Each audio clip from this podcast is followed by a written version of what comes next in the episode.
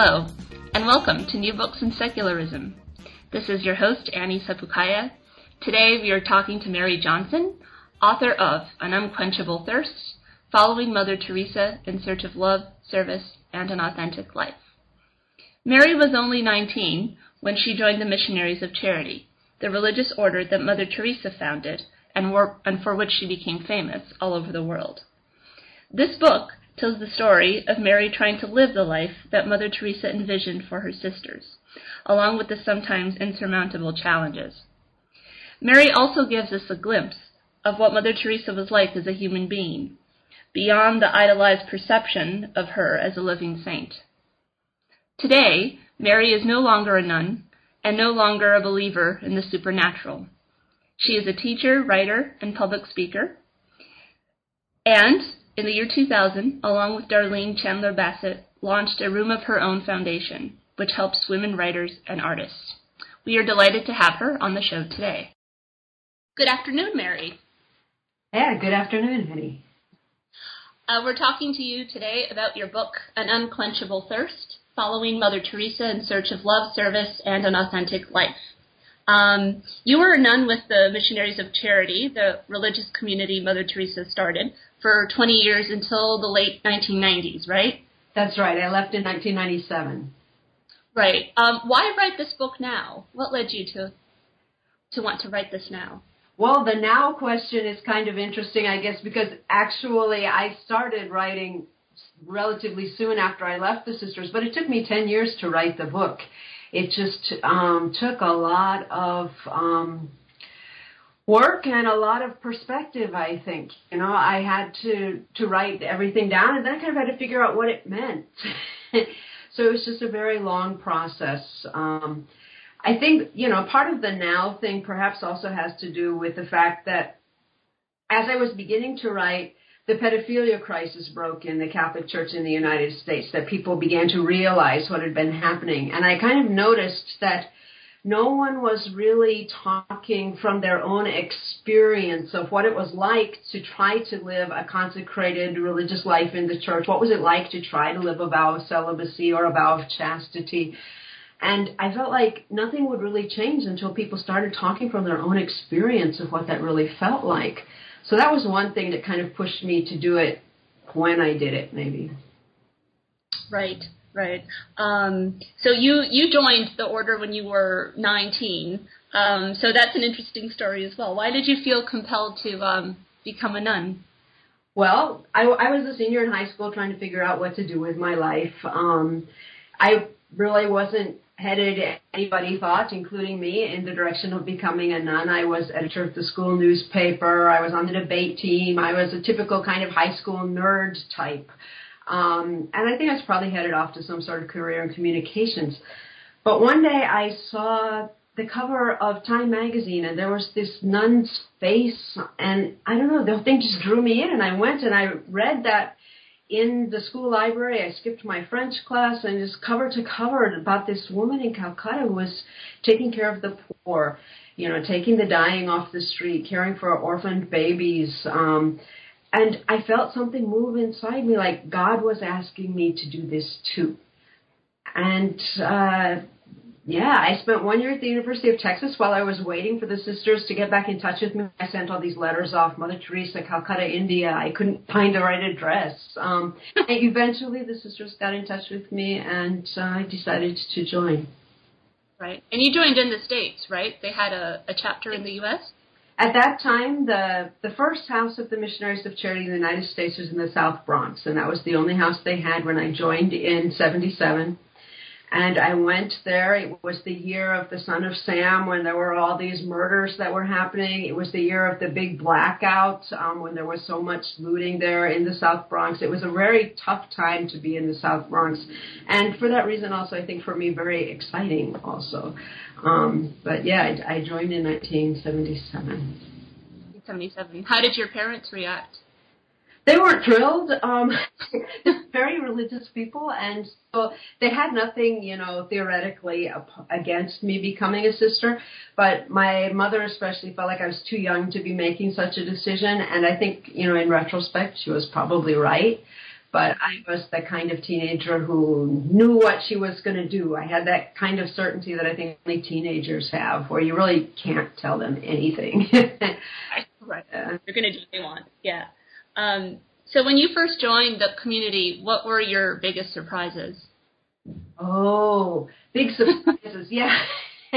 um, you know, some of the rules were a lot more restrictive than I had expected. You know, of course, I knew that, you know, sisters have a vow of chastity, that they give up marriage. I didn't realize that for the missionaries of charity, they would carry that to all sorts of extremes where we wouldn't really be allowed to have friends. We could write our parents only once a month, and any other contact outside the community was completely cut off immediately. Um, we could visit our family once every 10 years for two weeks.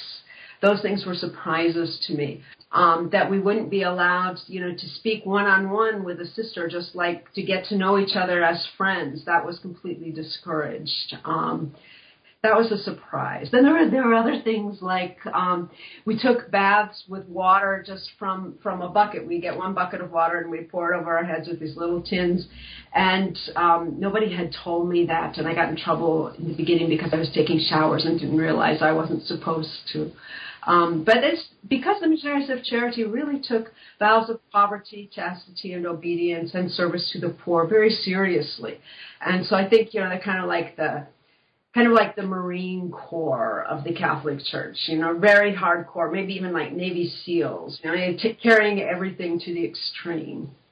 Right. Yeah. And it kind of sounds like uh, something that I found interesting is that there was, of course, the shock that you had joined a religious community where before you weren't in one, but uh, also kind of a cultural shock because of the fact that Mother Teresa had lived in India for so long.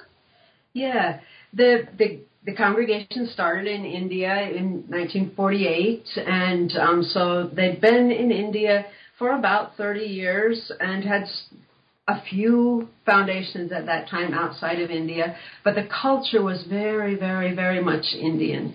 Um, and you know that was interesting in many respects. I really enjoyed you know living with people from a different culture, seeing what that was like. Um, eventually, you know, I spent my first six months in the Bronx, but then I went to Rome, and then I lived with sisters from all over the world, and that was just very exciting for me. But it's always a challenge to live with people from another culture, um, and especially when you're not allowed to question anything which was one of the things that, that Mother Teresa had about obedience. You know, this is the way it is and no questions asked. And when you're encountering a lot of different things and you can't quite sort out, you know, what's cultural, what's really religious in this, it, it was a bit confusing sometimes. Yeah, yeah. But was it something that you um, kind of just accepted at the time, or is it something that grew more and more difficult to accept that kind of blind obedience as you got older? Oh, the blind obedience factor was tough in the beginning because I was that headstrong teenager, and teenagers kind of don't like to be told anything anyway. Um, but because there was this emphasis on it, and I had this desire really to to be a good sister. And I, this was something very much driving me. And I wanted to do what I was supposed to be doing. And I felt like God was asking me to do it. And God can ask all sorts of unreasonable things. It doesn't have to make sense because God is God. And so you know I tried to swallow the the obedience thing as much as I could.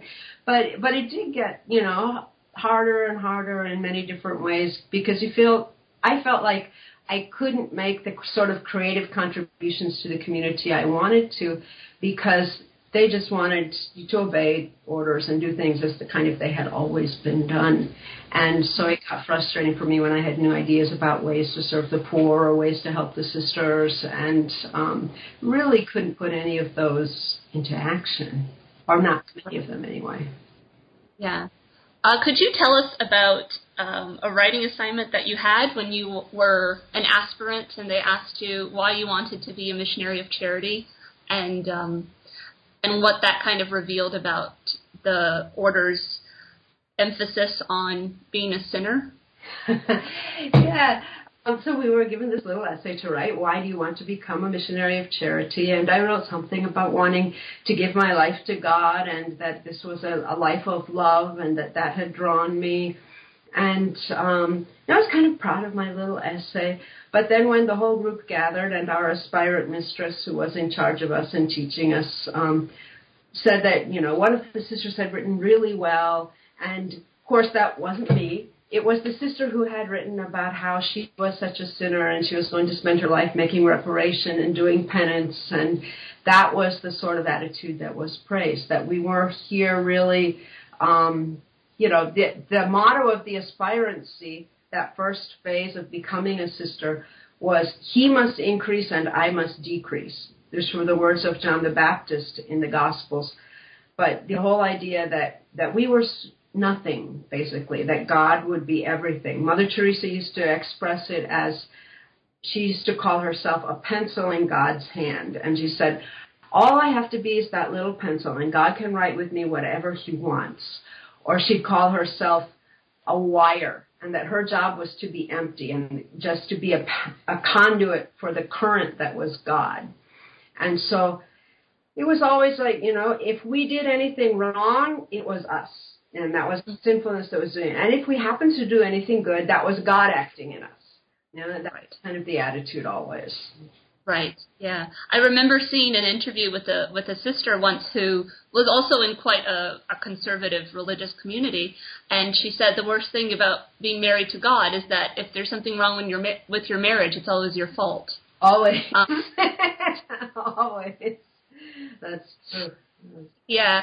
Um, do you think that this kind of Mother Teresa's ideas on that did that come from her or is it part of the Catholic doctrine? Because of course many orders are more relaxed than the missionaries of charity were, but um, there is a kind of thread on about sin in the Catholic Church.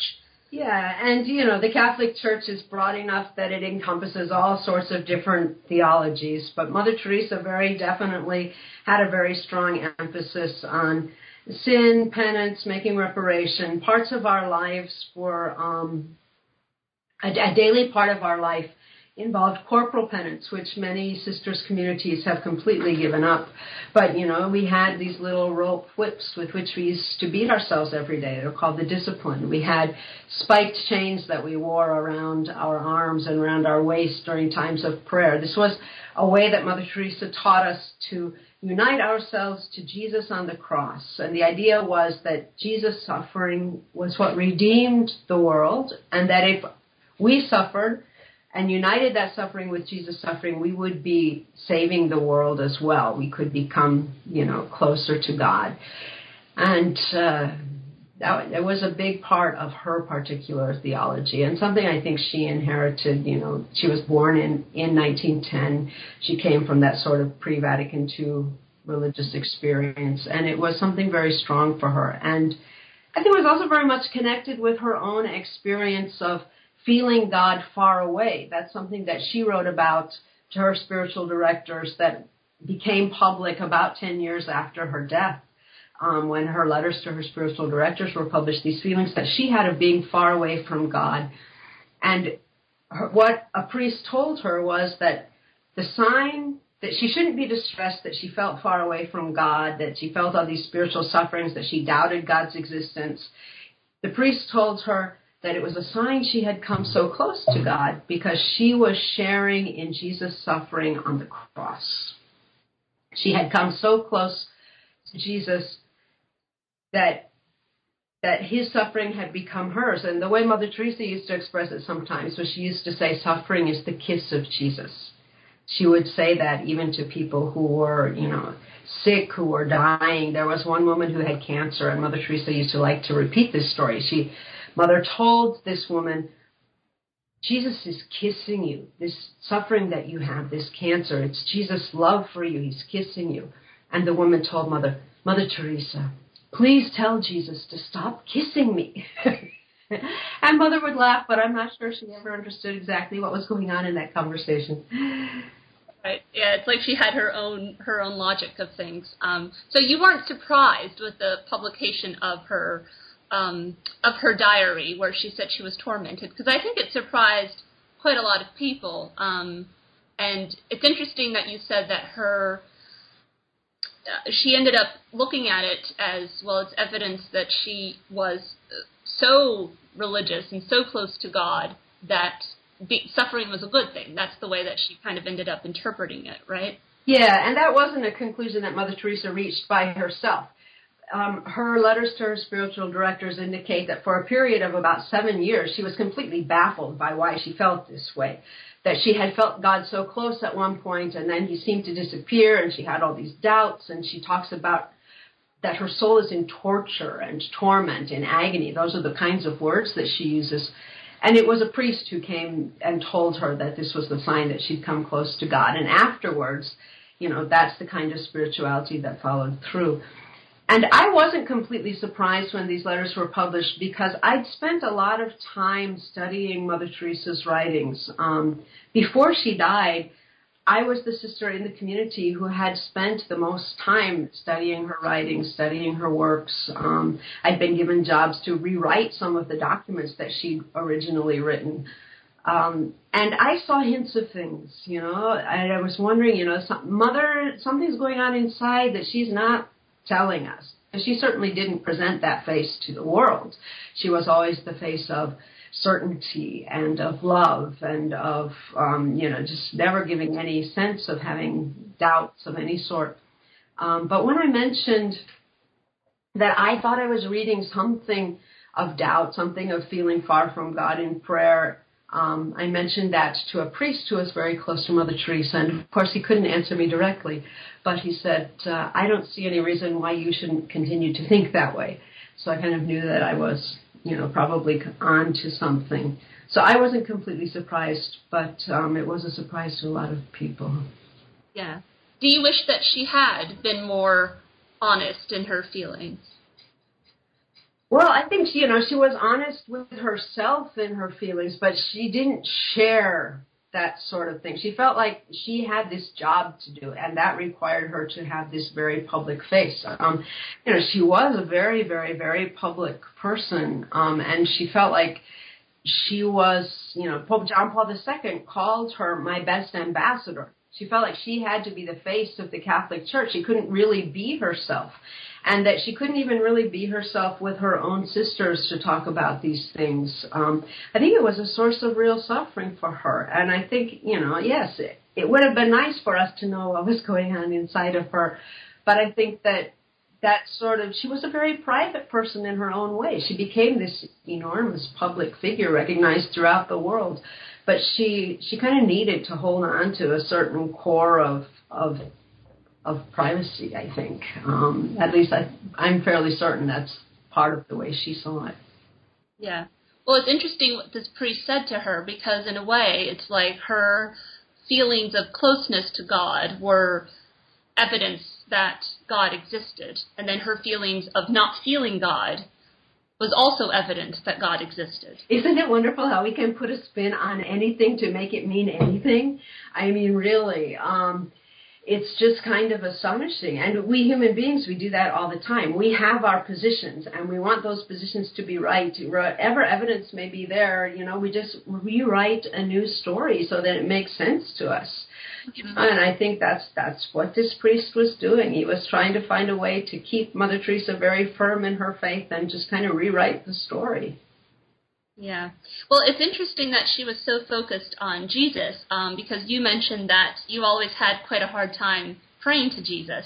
Um, I imagine that would be a problem for a nun. it was a big problem, especially with the missionaries of charity, um, because Mother Teresa, her Jesus was everything, and for me, I, I really enjoyed, you know, quiet prayer, meditation kind of things, just this sense of, you know, peace sort of being at one with God, a sense of being very honest to myself, of not hiding things. For me, that was the sort of prayer that that was meaningful and was relatively natural for me. But we were, you know, instructed to pray to Jesus, to pray to Mary, and this was always really, really hard for me. Um, yeah. Right. Yeah. uh, um, could you tell us about the story of Sister Marcel and uh, is it Marcel Marcel? I'm not sure where. Um, yeah, where she had to remain longer in the novitiate, and when you kind of realized what the ban on particular friendships really meant. Yes, we'd always been told we couldn't have any particular friendships. We couldn't get close to any one sister in particular. We had to treat everybody exactly the same. And when it came time to take um, to take our first vows, we had to write letters asking permission, and then we would either be given permission to take those vows, or we would be given extra time to prepare, or we'd be told, "No, you better you go home." And one of the sisters in our group, um, who was preparing with us, Sister Marcel, when she wrote a letter asking for vows, she was told no, she wasn't ready, and she had to have six more months of preparation. And I couldn't understand this because, to me, she she was a very generous sister. She was very hardworking. She never had a bad word for anybody. I just couldn't figure this out. Um, and eventually, one of the sisters told me that Sister Marcel had been caught kissing another sister, and that she was had this tendency to particular friendships. And you know, I had completely missed the subtext in the whole particular friendship thing. I grew up you know, in the 70s in Southeast Texas, nobody talked about gay people, lesbian people. It was all just, you know. And then finally, I, I, I figured it out that that's really what people were afraid of that the sisters would develop these sort of lesbian relationships, um, and you know, and eventually, um, I did develop such a relationship with another sister, which was which was interesting. But that was several years after the story you're telling now. Several years later, yeah. Um, you also tell another story about, I think, when you were um, the mistress of novices, when um, there was a sister who suffered from depression, and the rules of the Missionaries of Charity made it very, very hard to to treat her or to help her in any way. Yeah, this is a very sad, sad story. Um, this sister, she was preparing for her final vows, so she'd already been in for nine years. Um, but she became very, very depressed, and she was dealing with things that had happened in her childhood. And she became depressed to such a point that she sort of age regressed until she was kind of operating on the level of a six, seven year old child. Um, and I tried my best to get help for her, and I did actually get permission to take her to a psychiatrist, which was very unusual. Um, but that was that was helping her. But it it you know, nobody wanted to talk about mental illness. You couldn't address it. I didn't have the permission of this sister or of my superior to try to help other sisters understand. They, the whole thing was very, very, very difficult. And eventually, Mother Teresa decided that she would have to go home. Um, and this sister very much wanted to stay. And it was a very sad thing because, uh, you know, I think that we could have helped her.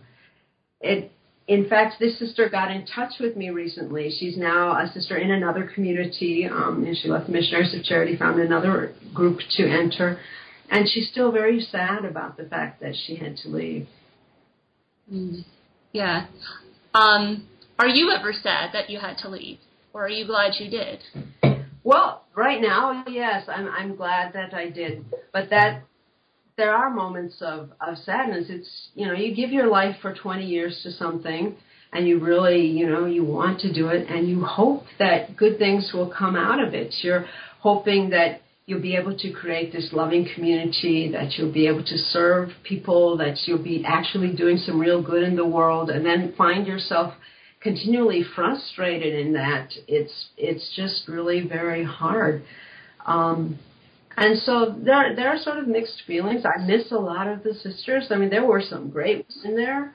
Um, there, there was a certain, you know, simplicity of life that that's really, um, you know, something something that I do miss sometimes. You know, but overall, very glad that I'm out.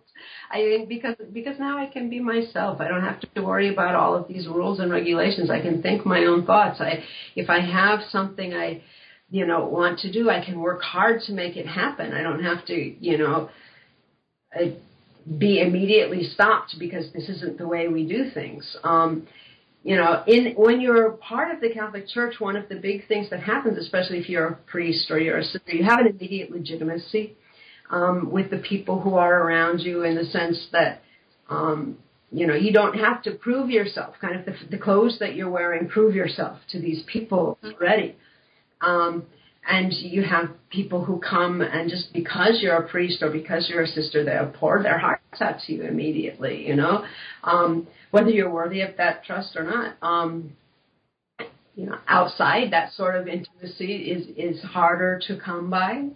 Um, sure. There there are different, you know, advantages or disadvantages to both places, but I think you know I left because I knew that I had to be myself, that I couldn't stay and you know continually be feel like you know what I'm doing here is just doing what other people tell me to do, and it could be a robot here, and it would be the same. They just need somebody to get their work done. They have their agendas. I think that the group was becoming more and more closed-minded, while I was becoming more open-minded, and it just didn't work.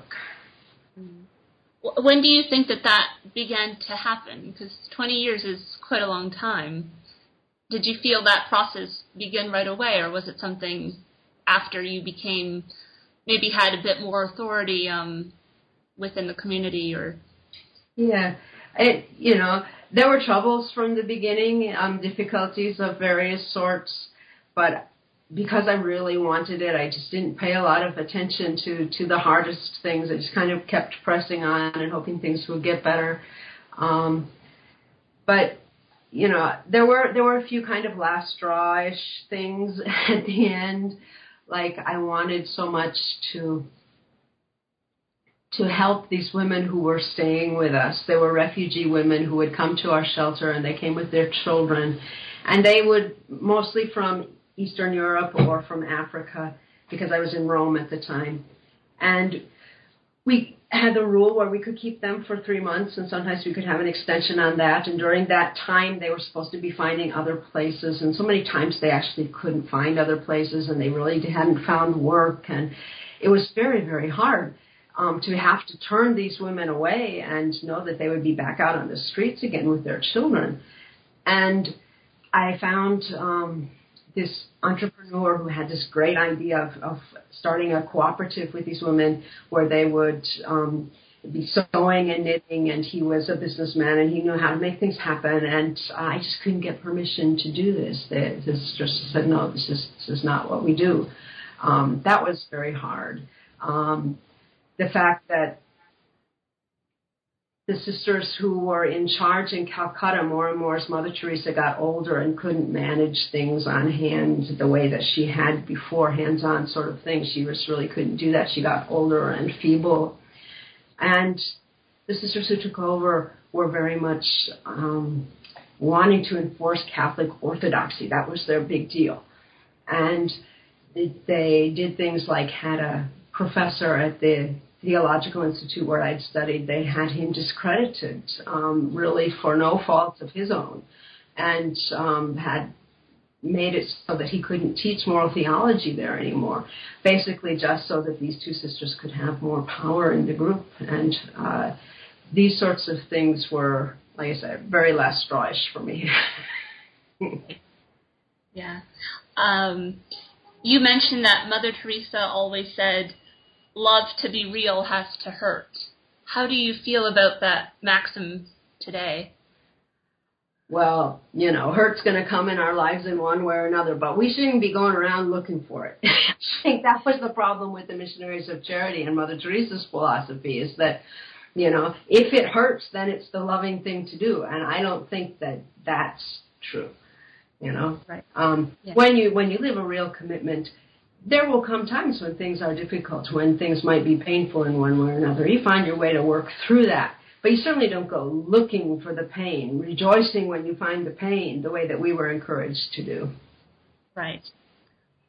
How do you feel about uh, Gonzalez, who was a volunteer with the Missionaries of Charity and was uh, in Calcutta and was kind of appalled by the conditions of their homes, and he actually charges um, that the missionaries of charity are kind of guilty of fraud for not um, for not declaring all their donations and that a lot of the money that could be used to help the poor is, is not used and lies in the Vatican Bank. Um, how do you feel about that? Did I've had did you conversations with Hemley actually. He's a really interesting fellow. Um, and he's doing something great in Calcutta. He started something that he calls the responsible charity, where he takes um, donations to help the poor and is very concrete in the things that he does and is very transparent. Everything that um, the group spends is up on his website. Uh, he's just um, a very dedicated fellow. We've had some disagreements. Um, he, the name of his website is Stop the Missionaries of Charity because he feels like what they're doing is completely harmful. And for me, you know, I say, Hemley, um, maybe can we talk about you know reforming the missionaries of charity, you know, revising a few things. I don't know if we have to stop them completely. They actually do do a lot of good in the world. Um, and I think, you know, yes, the sisters need to improve, you know, their practices. They, they need to be better educated to take care of the poor. There are things that they do that are unhygienic when they take care of sick people, when they take care of the dying. That's true. All that needs to change. They're not, they've never um, seen their work as, you know, we need to do everything state of the art. Their, have, their approach is entirely different, and this is very much related to the money question, because the idea of the missionaries of charity is we will share the life of the poor, and the homes that we run will be places where the poor will feel welcome and at home, where they won't feel intimidated. You know, you think of the poor people in Calcutta, you know, living on the street most of their lives, all of their lives, um, you know, going to some sort of very large antiseptic place. Um, you know, Mother Teresa said, no, what, what we need to do is take the, the people who are in worse condition, we'll take, we'll bring them in, we'll do what we can, we'll help them die with dignity. It's an entirely different sort of vision.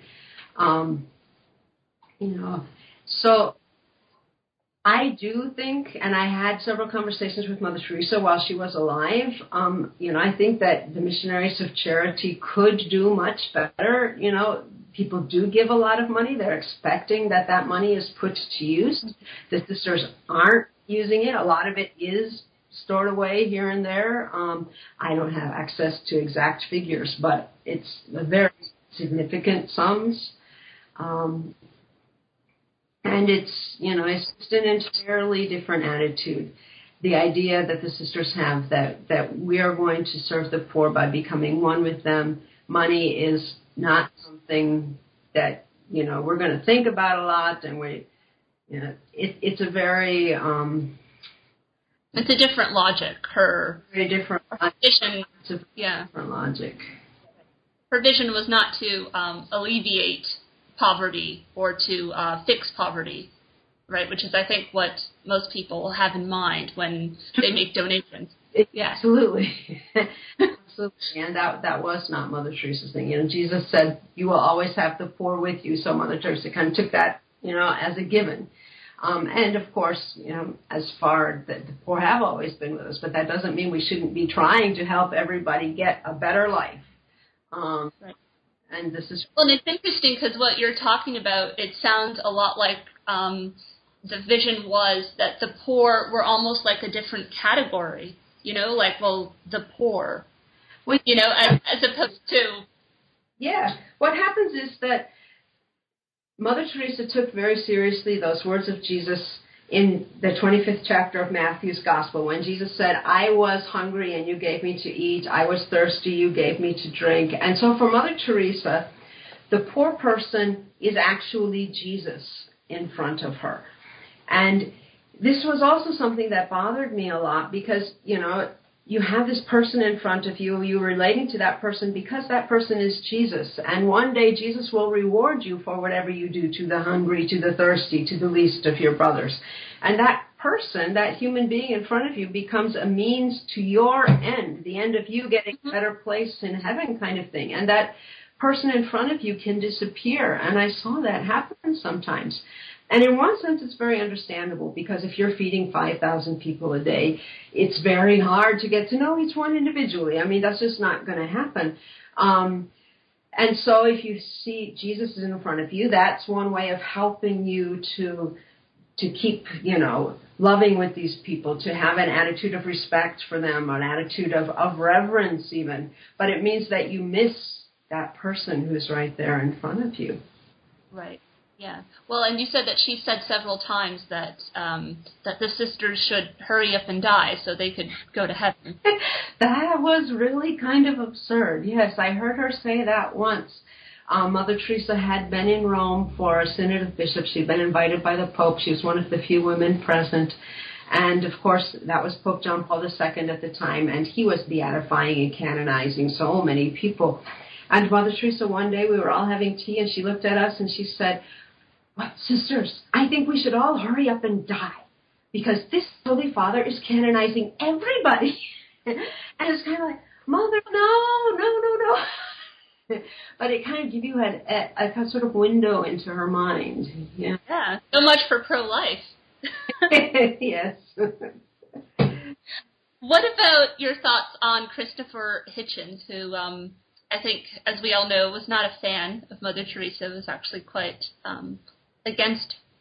Yeah, Christopher what, Hitchens was one of the first people to publicly criticize Mother Teresa. He published a small book called Mother Teresa, the Missionary Position, um, and it was quite a diatribe. And Hitchens actually had most of his facts correct in that book. Most of the accusations he makes are factually correct. But I think he didn't really understand Mother Teresa's motivations. I mean, Hitchens wouldn't have understood all of these theological subtleties. Um, he called Mother Teresa a fraud, saying that, you know, she's, you know, so well known and she's just famous for the sake of being famous and she's, you know, this was not true. Um, you know, Mother Teresa took fame as part of what came with the fact that she served the poor and these things happened, but she definitely did not go looking for publicity. Um, and Hitchens felt like she was a fraud and a hypocrite and that she accepted all this money but really didn't use it and all these other sorts of things. But what I really admire, one of the many things actually that I admire about Christopher Hitchens is that when Hitchens read those letters that we talked about earlier that Mother Teresa wrote to her spiritual directors, um, Hitchens changed his mind. And he wrote publicly, he said, you know, I have called Mother Teresa a fraud and a hypocrite. She's not. She really did, you know, believe all these things. She was not, you know, out seeking for the fame. It's very clear now that when I read these letters where she's writing about her inner life, that what actually happened is that she was basically duped by the Catholic Church in many ways. Um, but she she was genuine, you know. At the at the end, after he read you know those letters, he came to that sort of conclusion, which I think was a much more accurate conclusion. And I really admire him for publicly changing his mind about her when he's prevent, presented with evidence. And this is one thing that I really admire about you know secular people, about atheists, about agnostics, when presented with evidence, they will change their mind.